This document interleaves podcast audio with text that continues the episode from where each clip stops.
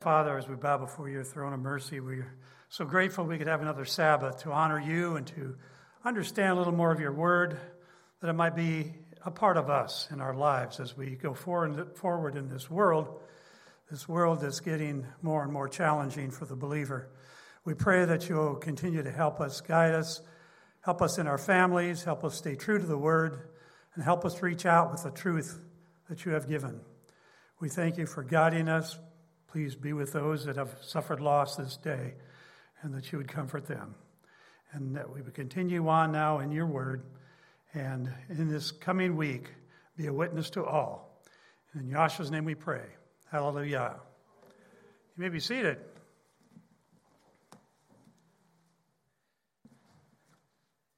You know, rocks, rocks are so common that we don't really pay much attention to them.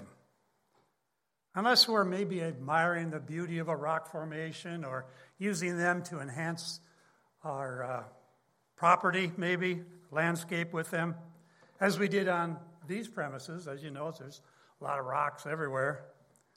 In fact, I picked one of those landscaping rocks up the other day and uh, thought I could use this as an illustration for my message. Now, I remember Yahshua's promise that there would always be those faithful on the earth that would go forward with the truth, that it would never die out. Remember when he said to Peter, Matthew 16, 18, and I'll say unto you that you are Peter, and upon this rock I will build my assembly, and the gates of the grave shall not prevail against it. Of course, the rock metaphor was Peter's confession that Yahshua was the Messiah. And if you look hard enough, you can even see Peter in my rock. And if you can't, granddaughter Faith was good enough to use some of her talents to uh, show you what I call Peter in the rock. Peter's confession. Now, this is not like JC and the taco thing. It's just, I just thought it was cool. It looked like a person in there. I said, hey, there's Peter. So, but there has never been a moment in time when Yahweh did not have his true covenant people here on earth showing the way of truth. Never, never in history. Even during the Great Tribulation, when the assembly is taken into the wilderness for three and a half years, there still will be two witnesses supernaturally given powers to represent and to forward the truth of Yahshua's return. Standing on the streets of Jerusalem, proclaiming Yahweh's name and truth. You find that in Revelation 11. Well, just as he had Moses and Aaron and many prophets standing firm during critical times, showing the way of Yahweh. Standing against the opposing tide, Yahweh's representatives will stand against Satan and the man of sin in these last days. And that is the crux of my message today. Being that Yahweh has always had his people somewhere throughout history means no one can use the excuse that the truth wasn't out there. They just have to find it. They just have to look for it. Seek ye first the kingdom of Yahweh and his righteousness, Yahshua said in Matthew 6:33. Well, the Bible student knows about hundreds of references to Yahshua's second coming in the scriptures, in the New Testament. To be, to be exact, 318 New Testament prophecies relate to Yahshua's return. In his Olivet prophecy of Matthew 24, Yahshua says wars will increase, as well as famines, diseases, pestilence. We've all gone through the COVID thing, massive earthquakes, and possibly meteors. This all proves the veracity of the Bible because we're seeing it happening right now in our world. Now, he didn't say this because this would be the natural thing going on. He said it because this is going to be extraordinary. We're going to see more and more of this. It proves the veracity of what the Bible prophesies. He then zeroes in on the temperament and character of people. We've seen that kind of change in the last few years, haven't we? And that to me is the most revealing sign of, uh, of the end. With our declining culture, the moral underpinnings are disappearing. Natural restraints holding back bad behavior are also disappearing. So we're becoming a culture of hostility, anger, people upset over everything, it seems, lawlessness, and danger. It's all prophesied in the Word. Churchianity is in a free fall, and masses are turning away from the Bible in droves. What's wrong? Where's EliYah? Well, EliYah here. The apostle warned in 2 Timothy 3 2 of the decline in the temperament of people. This know also that in the last days, perilous, meaning distressing times, shall come. For men shall be lovers of their own selves, fond of self in the Greek. Boy, what drives most people today? It's self. Self. Everything about me. Covetous, boasters, proud, blasphemers, disobedient to parents, unthankful, unholy, without natural affection, meaning inhuman behavior, truce breakers, false accusers, incontinent, fierce, despisers of those that are good. They don't like the good. Those who go back to the truths of Scripture, perhaps. They don't like that. Traitors, heady, high minded, lovers of pleasures more than lovers of Elohim. People are turning inward, as we see in this world, placing self as the top priority. If it satisfies me, then I'm for it. If it's for me, I'm for it. I don't care what it's for you. If it's for me, that's what I'm for. In politics, they look for the candidate who claims he will give them what they want, what they desire. Gain with no pain. Sin, as we know, is the root of all evil. Every crime, every immoral act, all heartache, all suffering, all maliciousness, every hateful attitude, self obsession, and all that destroys lives comes from sin. Sin. We had a billboard one time, I believe Brother Bannock uh, was the impetus behind it. Everything is bad as a result of sin. Something like that. I forgot just how it read, but that's the gist of it. And it's true. It's true. What we suffer today stems from sin in the human heart. If this doesn't also confirm the accuracy of prophecy, what does? We believers find ourselves standing in the gap, holding on to the truth, to the scriptures, and its fundamental morality in our world that needs it more than anything. I don't know whether we grasp just how important the truth we teach really is to this world, to Yahweh's plan, to the plan of salvation. I don't think we really grasp it. It's no accident that our message dovetails with end time prophecy. Yahshua said in Matthew 24 14, and this good news of the kingdom shall be preached in all the world for a witness unto all nations, and then shall the end come. See, the kingdom message has to go out before Yahshua comes. He's going to give everybody a chance. Those are being called. He's going to give them a chance to learn the truth of what's coming, and his kingdom is going to be set up on this earth. It's going to be a witness first.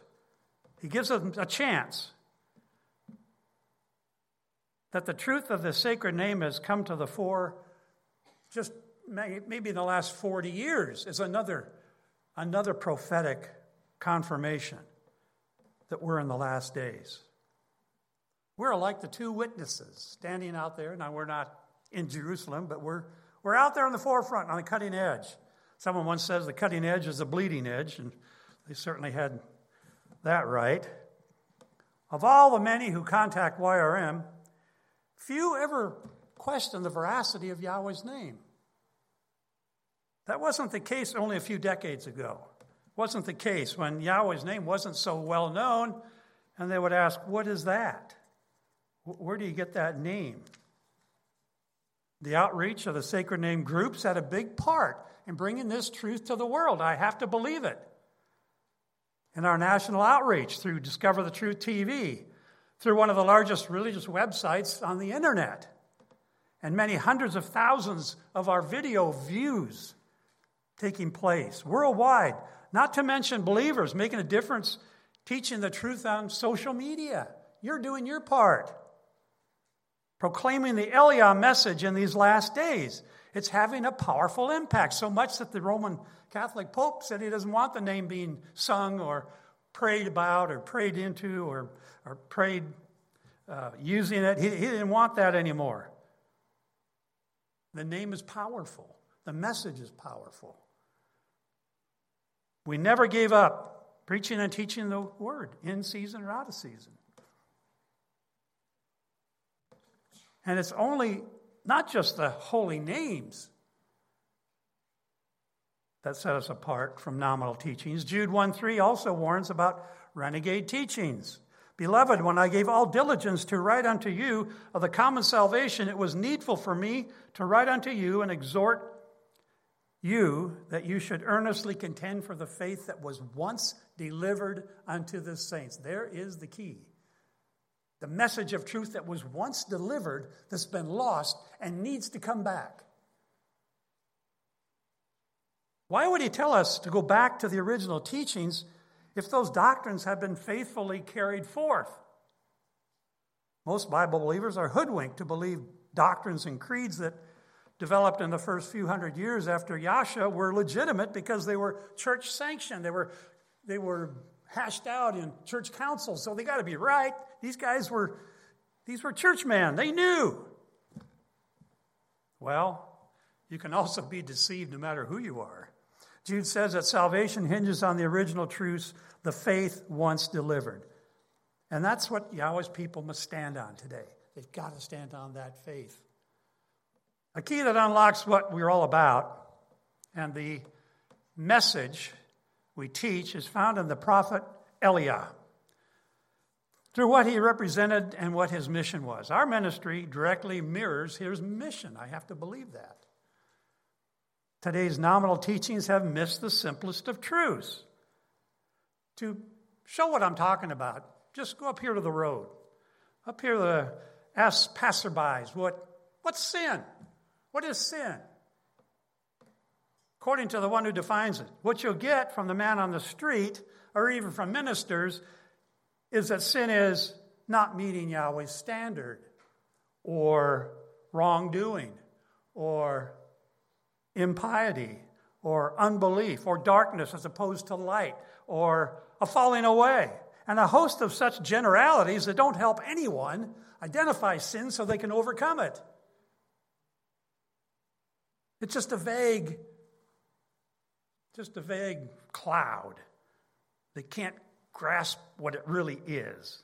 They just, well, you know, I know it when I see it. Well, then what is it? Well, another fuzzy generalities comes out.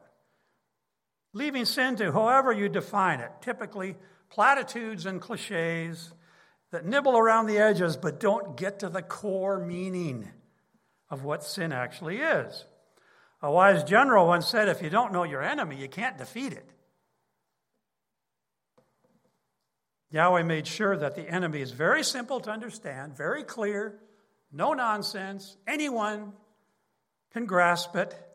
His straightforward description is found in 1 John 3 4. Whoever commits sin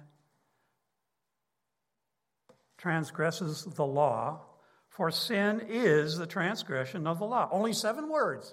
Tell us plainly what sin is. Ah, but you see, there's the rub because, hey, we don't like the law. So we can wipe that part out and make up the rest of it ourselves. Romans 3:23 and 5:12 say everyone has done it, all have sinned.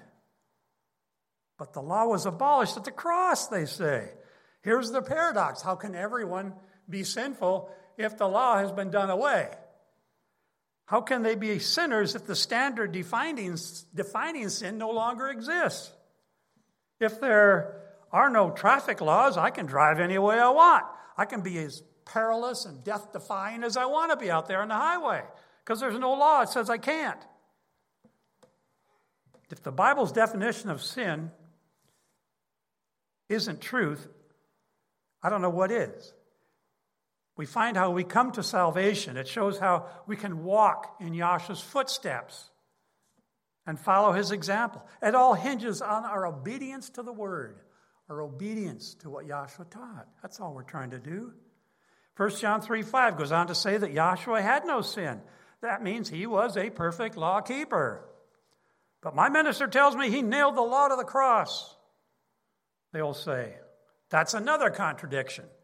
As Matthew 5 17 quotes Yahshua saying emphatically, think not, don't think that I have come to destroy the law of the prophets. I am not come to destroy, but to fulfill. Now, why did he say that back then? Because people were saying the same thing. Oh, you did away with the law. Pharisees thought he did away with the law. Uh uh-uh. uh They just didn't get it. They didn't get his applications of the law. Fulfill doesn't mean abolish. Why? Read the next sentence. For I verily say unto you, till heaven and earth pass, one jot or one tittle smallest element of the law shall in no wise pass from the law till it's all fulfilled. So there it is. There's a hyperbolic proof. Long as heaven and earth are here, so is the law. I think they're here. I look out the window, I can see earth. So, what bigger proof can there be? Well, let's continue our interview with the man on the street up there. If you ask, which of the Ten Commandments is violated the most often? What do you think they'll say? What would you say? Which one do people break the most? Um, lying? Stealing? Coveting? How about the Sabbath? Oh, oh not that one, the Sabbath. Hey, I, I doubt that anybody would respond to that because most don't even know that the seventh day is a commandment in the scriptures. So they'll, they won't use that one. So we'll help out our clueless individual on the street. The commandment broken far more than any other is the first one, the very first one that defines all the rest.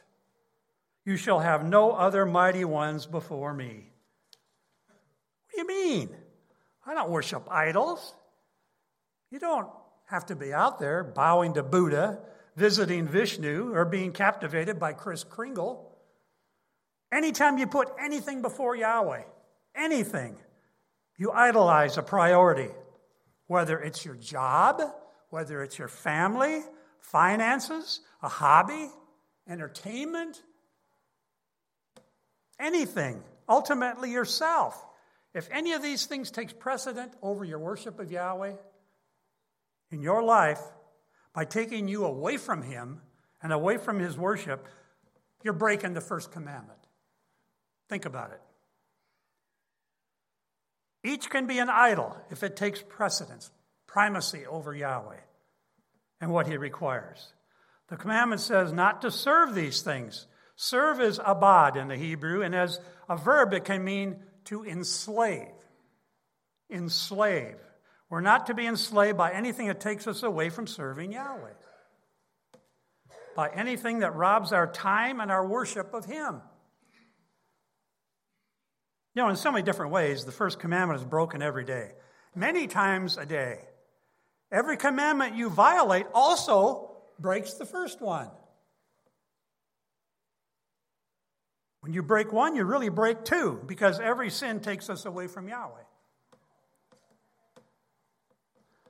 Let's go back to the prophet and his message. EliYah was the first major prophet to the northern kingdom of Israel.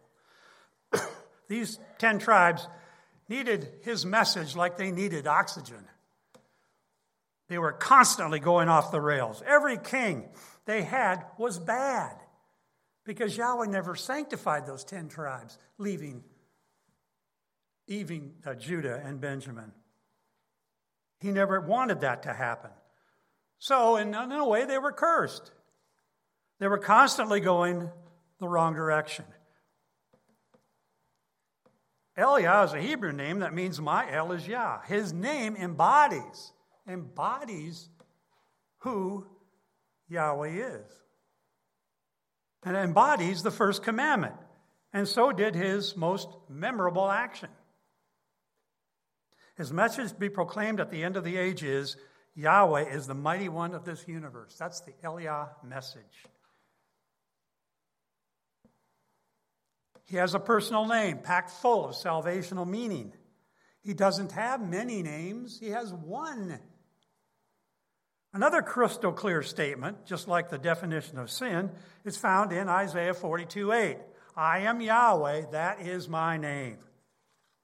And my glory will I not give to another, neither my praise to graven images. Pretty easy to understand, isn't it? I'm Yahweh. That's my name. You can't misinterpret that. How are you going to twist that one up? Simple declaration.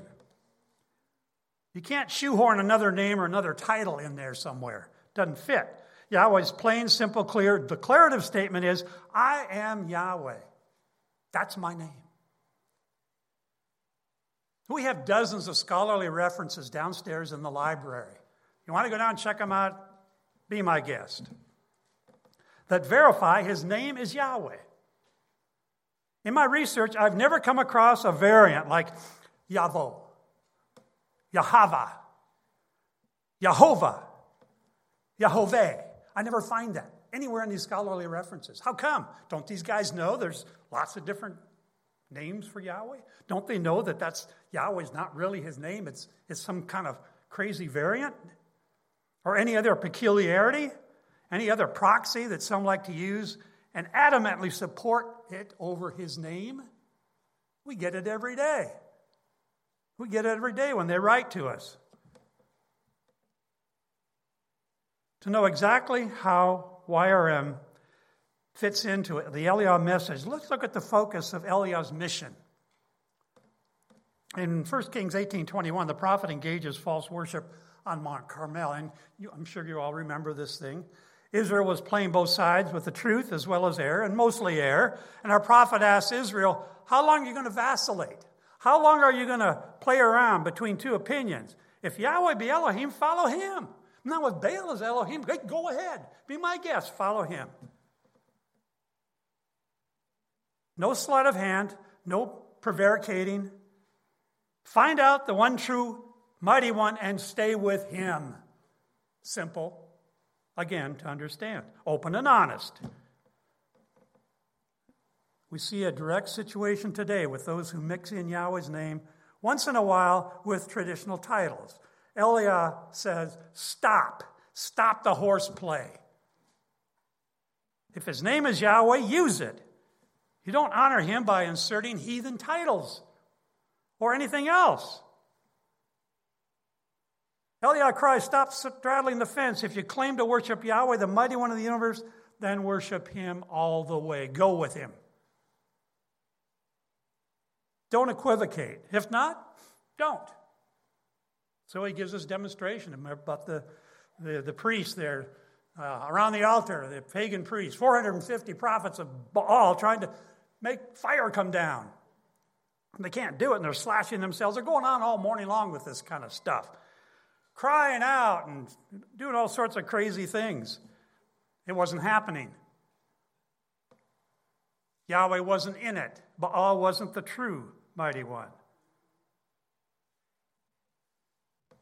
When you use another name or title in worship, you invoke a different worship. That's just the bottom line. You invoke another worship. A worship that identifies with that name. I am Yahweh, and I will not honor any other one in any other name in praise, he says. Those who are enlightened swim against the current, and that's to be expected. So did Yahshua always remember that salvation is what we are living for, and not the approval of the minority or a, mon- or a majority who don't get it. God represents a category, a class, a molten image, according to the Oxford English Dictionary.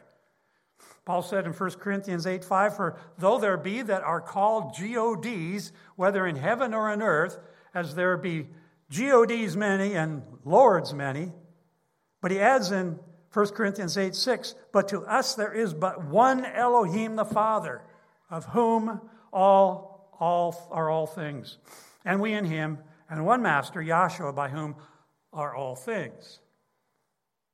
Our Savior Yahshua promised that just as John the Baptist came in the power and strength of EliYah, another would come, much like John the Baptist, before the Savior's return to this earth. His message will be the same Yahweh is the true, mighty one, the true one that we worship and must worship. Call on him, be called by him, and then follow him. We have no other choice. If salvation's our goal, that's just it. We have no other choice. The EliYah message is summed up in the meaning of the name EliYah. My mighty one is Yah. My El is Yah. His message comprises the fact that his people are called by his name, Yahweh. If my people are called by my name, shall humble themselves and pray and seek my face and turn from their wicked ways, then I will hear from heaven and will forgive their sin and will heal, the, heal their land. 2 Chronicles 7:14. Being called by his name, we turn from sin and we turn to him and obey him. How many people know the name Yahweh? How many of you hear it? Just blow it off thinking it doesn't matter. Oh, that's just one of his many names. How many deeply honor his name, use his name, and don't deny its importance no matter what the circumstances? How many do that? I'm not talking about us, I'm talking about those outside of us. How many take it to the next level and submit to him in preparation for the millennial rulership in the coming kingdom? I'm afraid too many are still stuck on step one. Would you not agree? Yahshua told the multitudes in Matthew 11 14 that if they would just accept John the Baptist, that he would be the EliYah prophesied to come. But they didn't. Later in Matthew 14 3 to 10, we read that Herod had John beheaded. So now we see two problems. The people did not repent at the preaching of John the Baptist, but rejected him as well as his message in Matthew 3 3, for this is that was spoken by the prophet Isaiah, saying, The voice of one crying in the wilderness, Prepare ye the way of Yahweh, make his path straight. It says he was crying, not with tears, he was crying out because people weren't listening. They weren't listening. As one minister said, I wish they'd listened the first time, I wouldn't have to keep repeating myself. Sabbath after Sabbath after Sabbath. He wasn't sobbing. People weren't listening. Yahshua said that John came just as EliYah did, preaching repentance, meaning turn your life around and obey the true mighty one. But they couldn't. They couldn't get much of anything right.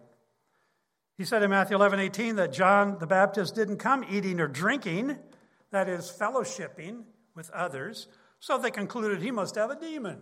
And Yahshua comes eating and drinking. What'd they say? He's a glutton and a wine bibber. You know, sometimes you just can't win. Most don't understand our message either. But Yahshua concluded that results will ultimately decide the truth. Wisdom is justified of her children. Wisdom will be justified by its deeds. You'll know them by their fruits. After John's death, Yahshua explained to the gathered disciples, EliYah is come already, and they knew him not. He's come already, and they didn't, they didn't recognize it, didn't care. But have done unto him whatsoever they listed. Likewise shall also the Son of Man suffer of them. Matthew 17, 12. Problem number two is that they rejected Yahshua as the Messiah. But wait, we're not done with Elias yet the Elias yet that they're spoken of. There will yet come another EliYah at the end of this age, our age, our day. Note what Yahshua further said in verse 11 about the important mission of this coming prophet re- revisited. EliYah truly shall come first and restore all things. This is after the death of John the Baptist. So there's a third EliYah coming along. And he's going to restore all things. The only possible explanation is that there will be a third, like John the Baptist, preparing the way for Yahshua's second coming, as John did for Yahshua's first appearance. So now let's connect the dots by going to Malachi 4 4 to 6. A key passage that speaks of us, that's you and me, as we bring the truth to the world is in these latter days. First, note the context in verse 4. Remember ye the law of Moses, my servant, which I commanded unto him in Horeb for all Israel, with the, with the statutes and the judgments. So I went there to Horeb, climbed the mountain, got statutes and judgments from Yahweh. Just as Eliah cried out to repent and turn to the true Father in heaven, and as John the Baptist preached repentance, which means turn from sin, we know just found out what sin was transgression of Yahweh's standards, laws. Just as that happened, which means turn from sin and obey the statutes of Yahweh, the prophet Malachi, again, in the end times, for the end times, reminds us of Yahweh's statutes and judgments handed down at Sinai. So, with this in mind, note how Malachi then follows up his warning to obey. Behold, I will send you EliYah the prophet before the coming of the great and dreadful day of Yahweh. Yahshua agrees with Malachi. Another EliYah is clearly defined by both. And what is the mission of this latter day EliYah? Those who preach to return to the faith, the truths once delivered. What is the, uh, what is the mission? And he shall turn the heart of the fathers to the children, and the heart of the children to their fathers, lest I come and smite the earth with a curse. Here comes the third EliYah, preparing the way of Yahshua the second time, just as John the Baptist, the prototype of EliYah, prepared for Yahshua's coming the first time by preaching repentance and obedience. That's what he is out there preaching repentance. Get baptized. Obedience, obey. Same message now. Same message we have. Is there a connection? The whole context of this fourth chapter of Malachi is about turning back the people to obedience at the end of the age. The prophet begins in verse 1 of this chapter by telling the people to honor the law, the statutes, the judgments given at Sinai. That is pivotal. And that's the first thing that most throw out. Not only because it's central to the message of the two EliYahs, but also because obedience to Yahweh's statutes is a springboard from which he introduces this new EliYah in the latter days. Same message. And the key to putting this all together is the transfiguration of Matthew 17, 11, uh, 17 2, where Yahshua takes Peter, James, and John up into a high mountain. There they see a vision, verse 9, of Moses and EliYah talking with Yahshua. This is a vision now, remember. Talking about Yahshua and his coming death. But according to Luke 9:31, Peter, James, and John were so tired they fell asleep. As they often did. At least like when Yahshua was being uh, taken by the Romans. Well, Peter wakes up and sees the vision with Moses and EliYah. And not knowing what had occurred while he was sleeping, he, in typical Peter esque fashion, spots out the first thing that comes to his mind. Oh, it was sure good to have been here. Let's make three tabernacles for Yahshua, Moses, and EliYah. This vision with the three individuals validates the unity between Yahshua's New Testament message with the law and the prophets of the Old Testament. Yahshua said there will be an EliYah in these last days, preaching and teaching a return to the truths, to the statutes, once delivered to the saints at Sinai, as we read in Jude 1 3. In reverse of chapter and verse, Malachi 3 1 says, This messenger, this EliYah will prepare the way before Yahshua returns. Someone has to give the message out. Someone has to preach the truth. Someone has to tell people Yahshua is coming for a reason. He's coming to set up a kingdom, a message you never hear today. All they talk about is going to heaven, which we don't do. In a reverse, we learn to put, put it back together. So, this end time EliYah, which is clearly those who bring the message of repentance and obedience, the same message we have that many don't like to hear, will change hearts by returning to the precepts of the fathers, the Old Testament prophets and patriarchs, that the children will also honor as their example. Given to these the descendants by this EliYah. If that doesn't happen, brethren, the earth itself will be cursed with total destruction. Yahshua said, if you don't preach it, the rocks are going to cry out. The rocks, someone's going to give the message. If I have to make rocks do it, I will. Obedience is the only path to salvation, and disobedience is the sure route to destruction. Yahshua said, if it weren't for the elect, the world would be toast. For the elect's sake, those days will be shortened. Otherwise, it's all going to blow up. But because his people are here, he's not going to let it happen. People worry about, oh, is, uh, is, the, is Russia going to bomb the world with nuclear weapons? Uh uh-uh. uh Why? Because the elect are here, for one thing.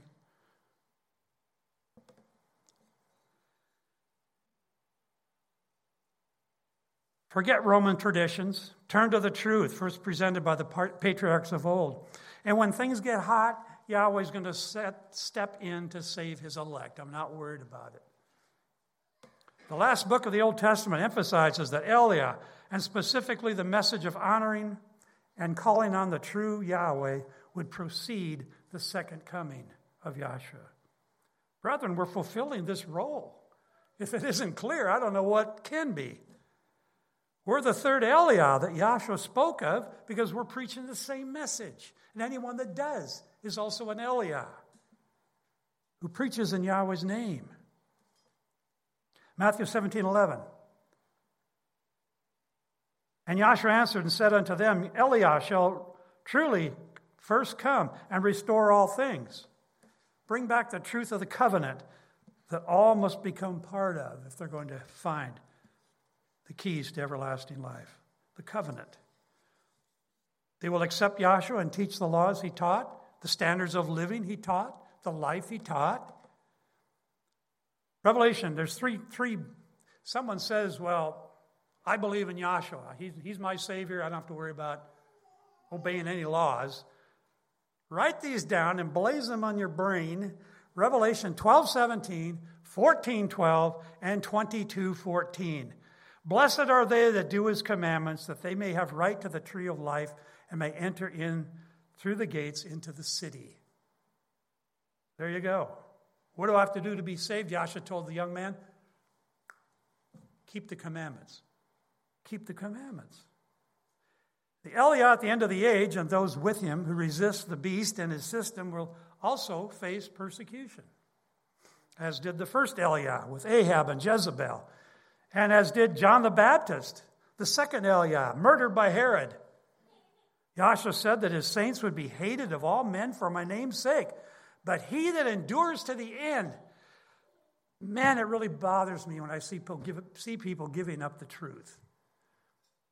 If you endure to the end, you'll be saved. You got to stick with it. You can't give it up. You got to go full force, full forward. He that shall endure to the end, the same shall be saved. Mark 13, 13, Luke 21, 17. In these last days, there must be bold teachings of Yahweh's laws and his weekly and annual Sabbaths, his way of life, or we'll go out and listen to the rocks because they'll cry out. The Bible says salvation rests on two key principles. They are that salvation is only through the Son, John 14, 16, and through his name, Acts 4:12. And salvation is given to those that have the Holy Spirit and who obey Yahweh, obey his statutes. And it's not given because they earned it, but because they are found worthy of it by their words and deeds. Paul says in Romans 8 9 that without Yahweh's Holy Spirit, we are none of His. That's pretty critical, isn't it? We are none of His. How do we get the Holy Spirit? Through the laying on of hands after baptism. The final chapters of, of the Bible all say we must have both Yahshua and obey Yahweh for salvation. What are those verses again? Do you remember? Revelation 12, 17, 14, 12, and 22, 14. That's, that's the end of the Bible. I mean, that, that, that is the ultimate. That, that is the, the final say in what is salvation and how to get it. I mean, you can go to, you know, they want to throw out the Old Testament, go ahead. You want to throw out Paul? Well, look at the end. Better look at the very end verses and what they say. You have to have both Yahshua and obey Yahweh for salvation. They come as a package. Faith and obedience are not mutually exclusive. We go nowhere without obedience. Yahshua obeyed, and he is our example. He is the key. Do what he did, do as he taught. And as a ministry, teach what he taught. Carry forth his words, not ours. ours. Our words don't matter, they have to rest on his words. Don't twist Paul's writings into a new faith. Just teach what Yahshua taught. Again, simple. It's just simple. A fourth grader could understand it. A third grader could understand it. Revelation tells us that Yahweh's people will be sealed with his name and given protection once they have accepted his sovereignty and taken hold of his covenant. I have no fear. If I'm sealed, I don't have any fear. I don't have any fear what man can do to me anyway. How do we fit into and fulfill the EliYah who was, so, was to come? Well, number one, nearly unknown by the world, EliYah suddenly emerged almost covertly as a prophet. All of a sudden, we see him pop up to steer Israel from the brink of disaster. And we are also virtually unknown by the world. This man of Yahweh stood alone against 450 prophets of a pagan deity called Baal. We, with our teachings, stand against the many Bible challenged church traditions that simply are not there. It's worthless observing them because they're not in Scripture. The altar he used had been broken down and abandoned and had to be rebuilt, symbolizing the abandonment of truth today that has to be rebuilt before Yahshua returns. EliYah's challenge How long limp you between two opinions, between two worship practices? 1 Kings 18 21. We ask, How long will nominal worship bow to the world and not finally stand up for the word? Transfiguration represented unity among Yahshua, the law and the Old Testament. Matthew 17 2. Moses typifies the law, and EliYah represents the prophet. So here we see unity with Yahshua in the Old Testament, not his abolishment of it. So, brethren, I guess the message today is all in all, is be a rock. Be a rock. Stay strong. Stay the course and finish the task set before you. Don't let trials, small things, or even great things pull you away from Yahweh. Stay strong with it. It's our only opportunity.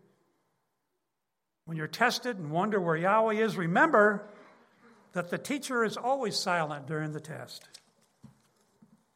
I hope this message will encourage you and maybe give you a little more understanding about the mission that Yahweh's people have today.